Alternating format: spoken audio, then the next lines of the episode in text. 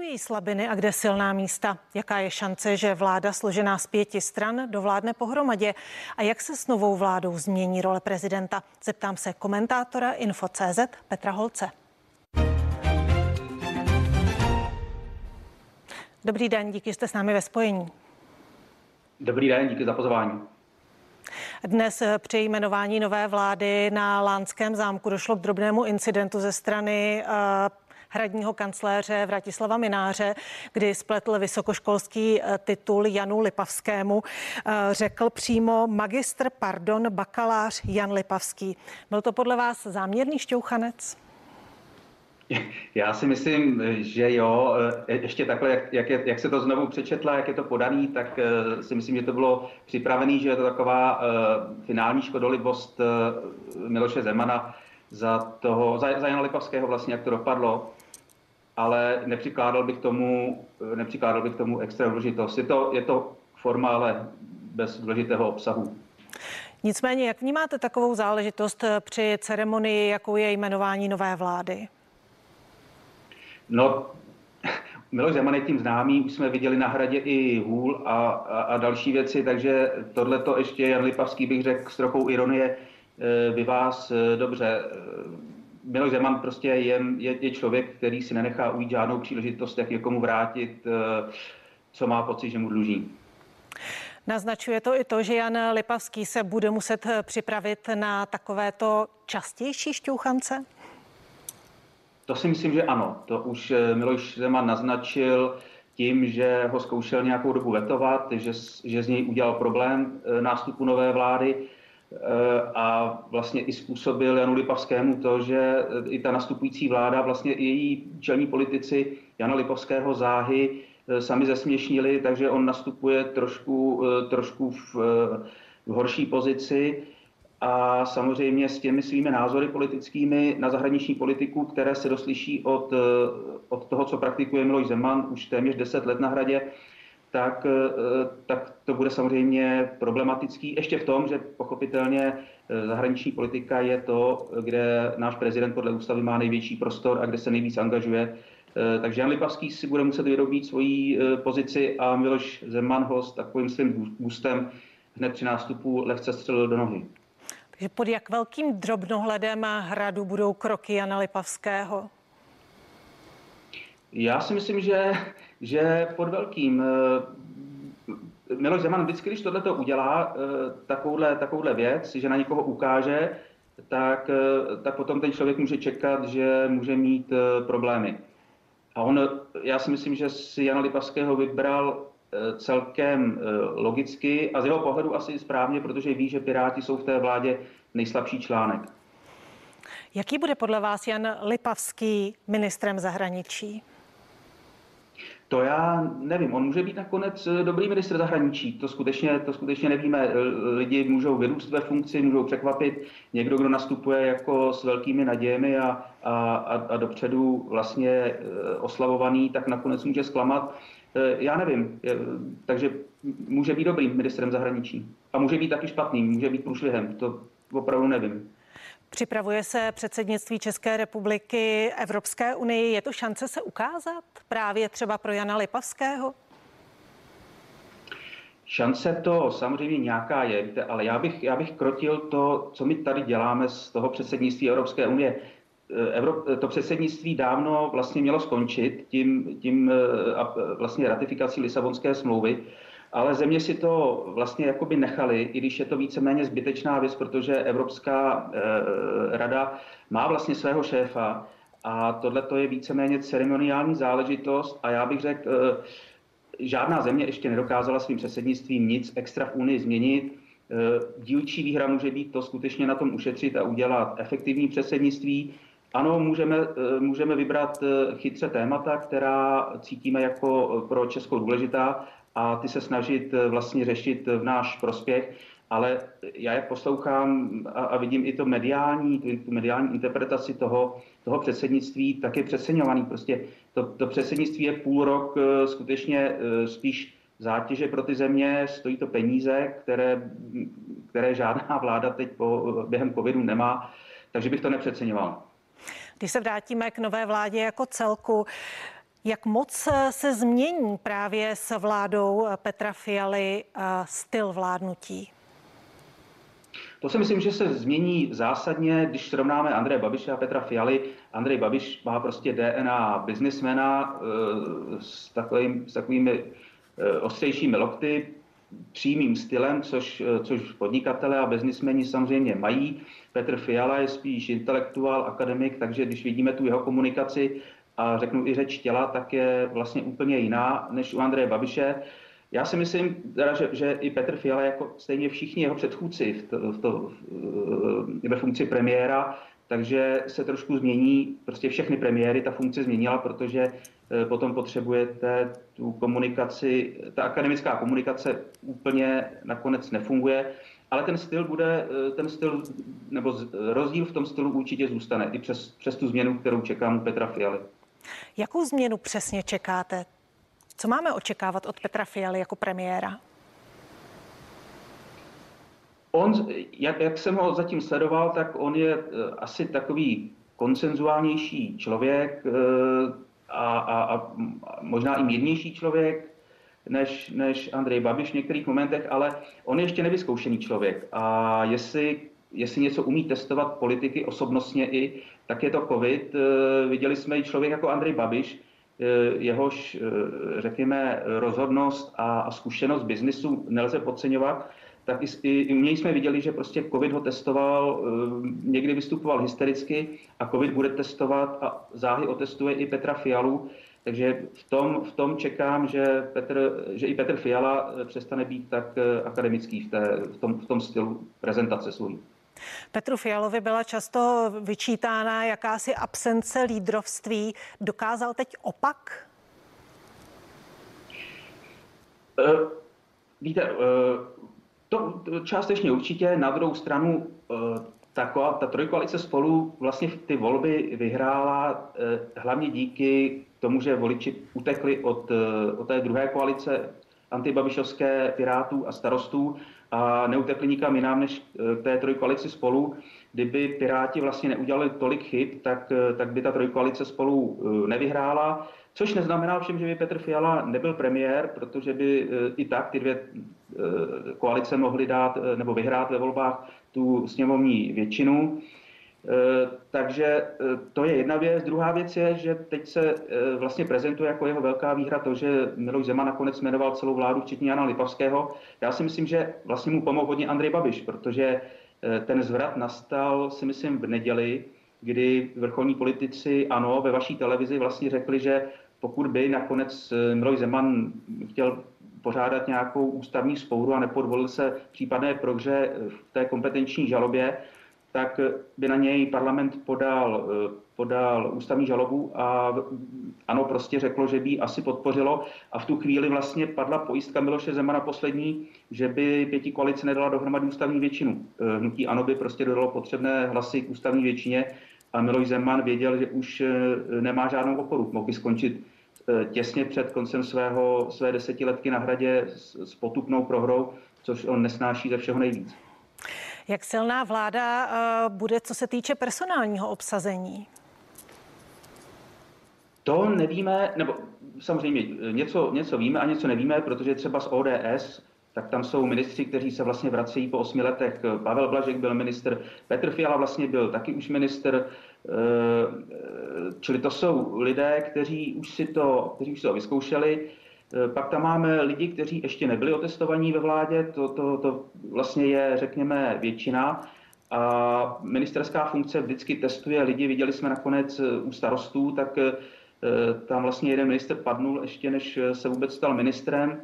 Takže já, já nevím, uvidíme, jak, jak si povedou a jak bude ta vláda silná.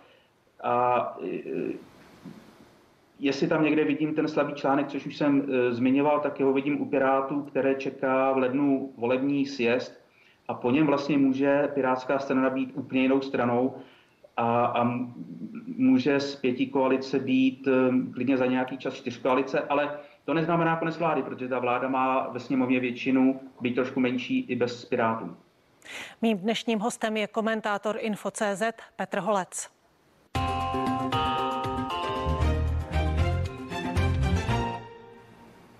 Jak se změní role prezidenta právě s příchodem nové vlády Petra Fialy? No samozřejmě nastupuje garnitura eh, vládní a pětí koalice, která eh, rozhodně není eh, přítelem Miloše Zemana. Miloš Zeman měl jinou preferenci na premiéra, podporoval Andreje Babiše, ale Miloš Zeman je, když řeknu, starý lišák. On umí politiku hrát, má pořád ještě mu zbývá taktické a strategické myšlení. On se vždycky dokázal přizpůsobit situaci tak, jak potřeboval, aby vlastně maximalizoval svůj vlastní zisk. A to si myslím, že udělá i s touhle vládou. On dobře chápe prostě, eh, co přichází za politiky teď eh, do Strakové akademie a jaký mají k němu vztah a s tím okamžitě začne hrát. Ten vztah se samozřejmě mění, ale Miloš Zeman vždycky s tímhle uměl hrát nakonec ve funkci prezidenta už je téměř 10 let. Dá se očekávat, že bude stejně jako za vlády Andreje Babiše jedním ze dvou hlavních hráčů na českém politickém poli? Eh, to samozřejmě částečně bude, protože to vychází z, eh, i z jeho ústavní role, eh, ale bude samozřejmě slabší v tom, protože tahle vláda má sněmovní většinu, takže je silnější a prezidenta potřebuje případně o něco méně, ale samozřejmě žádná sněmovná, sněmovní většina u nás nebývá na věky. Nakonec podívejte se, Eh, vláda Andreje Babiše nastupovala jako menšinová vláda a nakonec dovládla, což se musí eh, uznat jako úspěch. A předchozí vlády eh, premiérů ODS byly, začínaly obě jako většinové, měly sněmovní většinu, nebo Mirek Topolánek sice po patu chvílí neměl, ale pak ji získal a skončili obě předčasně. Takže nevíme, vždycky politiky zaskočí události, které neumíme předpovídat. Jaké budou ty vztahy mezi eh, novou vládou, mezi novým premiérem Petrem Fialou a prezidentem? Poznamená je třeba nějakým způsobem i ta výhruška eh, kompetenční eh, žaloby u ústavního soudu, která tam byla?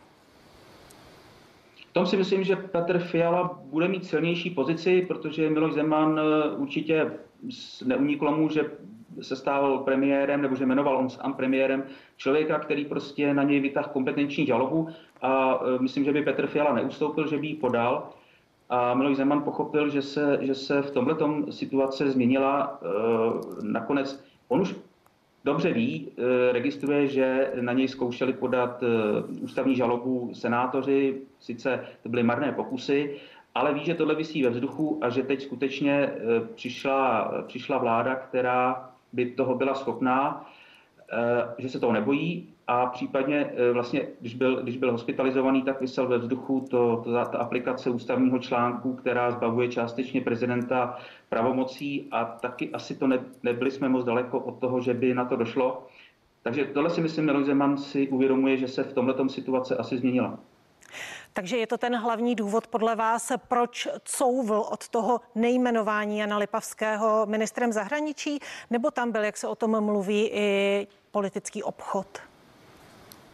Já si myslím, že politický obchod, že všechny politické obchody byly uzavřené už předtím, eh, když samozřejmě vyjednával Miloš Zeman eh, s tou, s tou, s tou nastupující vládou a že teď padly, eh, že, že o tom rozhodli dvě věci a to je případně neústupnost Petra Fialy a hrozba kompetenční žaloby a, a to, o čem jsem mluvil, to, že by se hnutí ANO přidalo k případné ústavní eh, žalobě, která by následovala poté a Miloš Zeman prostě pochopil, že by mohl skutečně prohrát.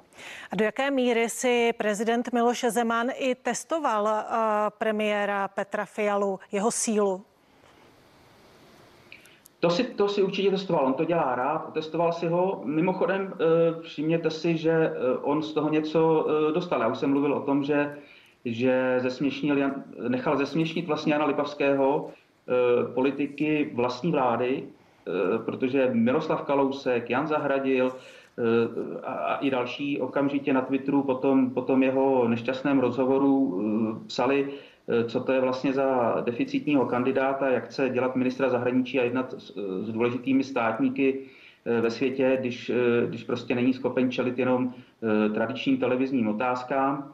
Mimochodem, ještě pak si Piráti otestovali v rámci toho, že třeba nejen Jan Skopeček z ODS, člen výkonné rady ODS, řekl, že by se Petr Fiala měl nechat premiér, jmenovat premiérem i bez toho, že by prezident jmenoval ministrem zahraničí Jana Lipavského. Takže on vlastně trošku eh, do té, do té nastupující vlády hodil klín a vlastně ukázal, že i ona touží pomoci a je schopná eh, klidně obětovat některého ze svých, eh, ze svých členů. Mým dnešním hostem je komentátor Info.cz Petr Holec. Dovládne podle vás vláda pohromadě? Už jste na to narážel, je složená z pěti stran. Má šanci? Šanci určitě má, to já, to já nevím, ale to, co jsem zmínil, tak myslím, že první moment, který eh, může jejich soudržnost otestovat, bude sjezd volební pirátů v lednu, uh, protože tam vidíme, že Piráti samozřejmě uh, prostě utrpěli volební masakr a um, jsou tam velké problémy.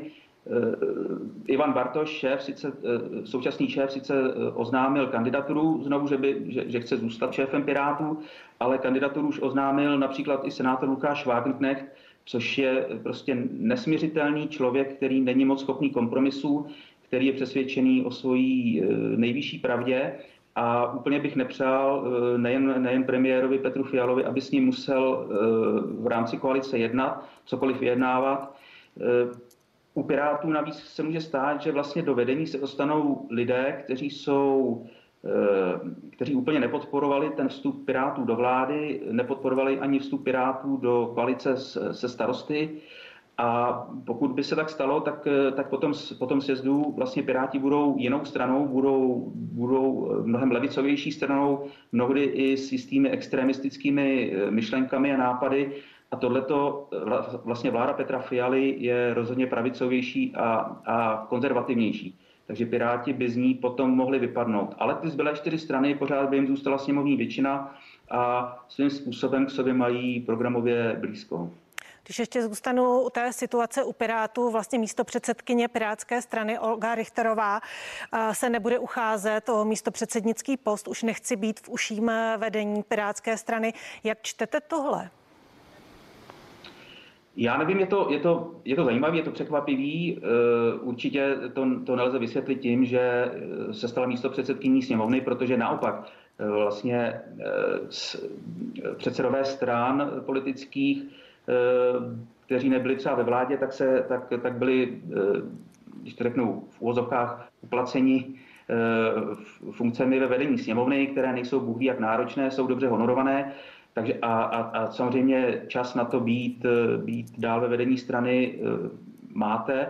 Takže eh, já vlastně nevím úplně, eh, proč se tak rozhodla, ona to nevysvětlila. Navíc ona byla jednou z nejviditelnějších tváří Pirátů, tak snad se to rozvíme, já, já, já to nevím, proč najednou oznámila, že končí ve vedení strany. Po tom, co vlastně Piráti se čtyřmi poslaneckými mandáty získali tři ministerská křesla, tak eh, to vypadalo, že se situace spíše uklidňuje. Eh, proč to tak není? U Pirátů myslíte? U Pirátů. No, tam je to jasný. Prostě Piráti skutečně utrpěli volební masakr. Čtyři, čtyři poslanci, to je, to je průšvih. Navíc ještě vlastně to utrpěli z rukou eh, koaličního partiáka, což je vždycky úplně nejhorší. Starostové sice jsou tím známí, že, eh, že vždycky se na někoho přilepí a pak, když se jim to hodí, tak ho, tak ho opustí, rádi ho využijí.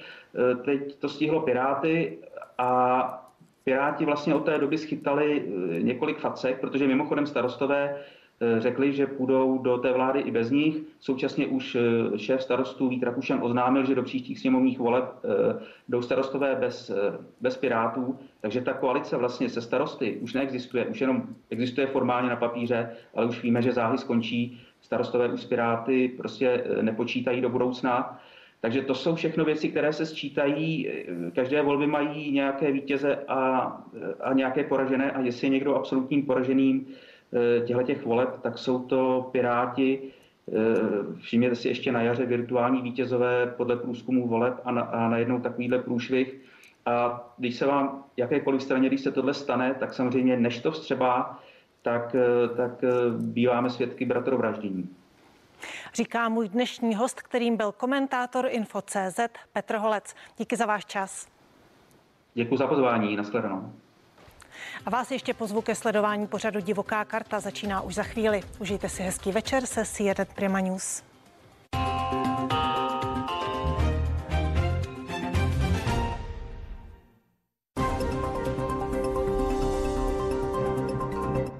Jak výsledek voleb ovlivní finanční situaci českých domácností? Jaké mají novopečení poslanci a přední ekonomové recepty, aby růst cen, který